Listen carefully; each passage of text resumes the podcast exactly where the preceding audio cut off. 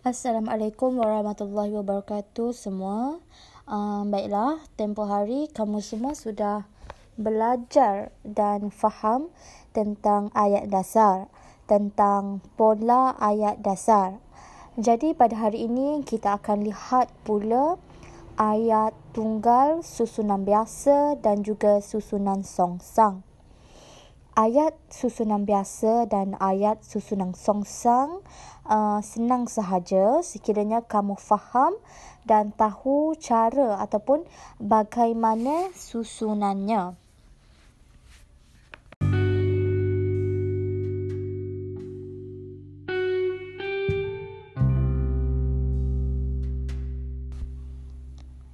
Jom kita lihat terlebih dahulu perbezaan susunan dua jenis ayat ini. Yang pertama ayat susunan biasa. Okey, ayat uh, susunan biasa ini ialah ayat yang kedudukan subjeknya di hadapan dan kedudukan predikatnya pula di bahagian belakang. Subjek mendahului predikat. Jadi ayat ini merupakan ayat yang bersusunan biasalah dalam bahasa Melayu.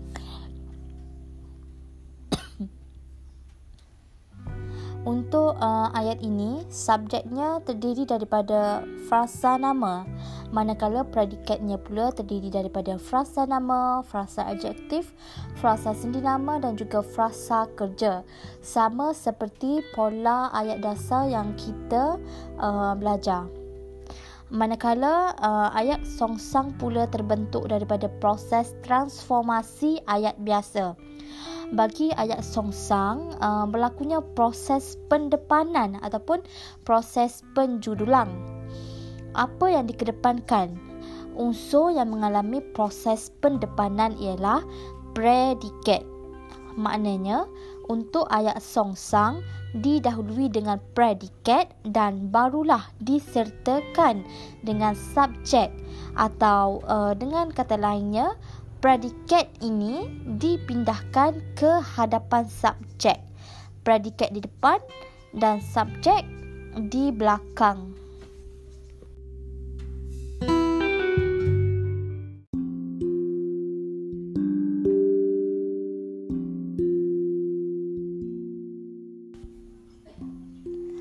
Untuk menambahkan lagi kefahaman kamu semua, jom kita lihat contoh bagi kedua-dua susunan ayat ini.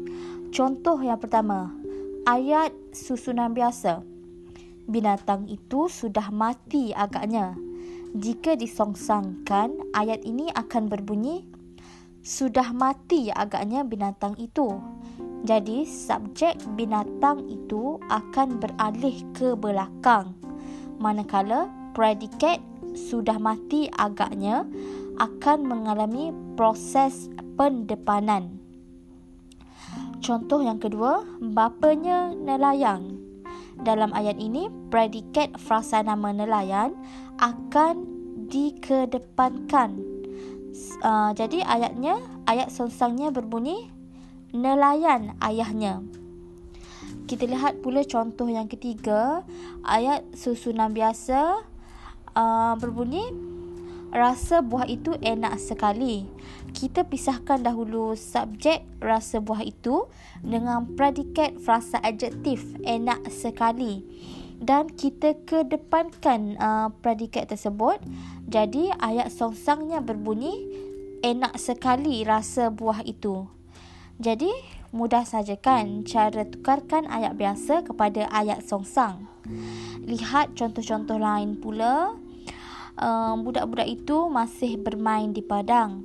Ayat songsangnya pula berbunyi, masih bermain di padang budak-budak itu. Seterusnya, nasibnya sungguh malang.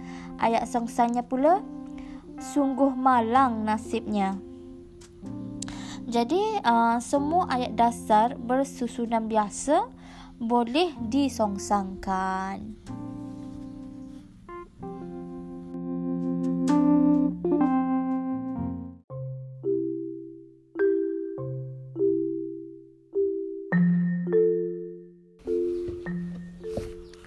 Uh, sebelum tu murid-murid untuk tukarkan kepada ayat songsang ni tak semestinya tukar ke semua bahagian predikat uh, ke hadapan uh, ayat.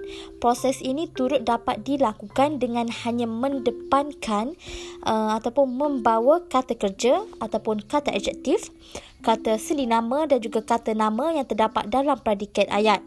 Maknanya bukan kedepankan semua predikat ayat. Contohnya bagi ayat Okey, dengar. Contohnya bagi ayat dia sakit pada masa itu. Dalam ayat ini mengandungi uh, kata adjektif ataupun kata sifat sakit. Dia sakit pada masa itu. Jika diperhatikan, dia merupakan subjek dan sakit pada masa itu merupakan predikat ayat. Namun di sini kita tidak seharusnya kedepankan seluruh predikat iaitu tidak seharusnya kedepankan uh, predikat sakit pada masa itu. Kita boleh uh, kedepankan hanya okay, hanya kata adjektif. Dalam ayat ini kata adjektifnya ialah sakit. Jadi uh, ayat susunan biasanya ialah dia sakit pada masa itu. Maka ayat songsangnya akan menjadi sakit dia pada masa itu. Hanya kedepankan kata adjektif sakit. Sakit dia pada masa itu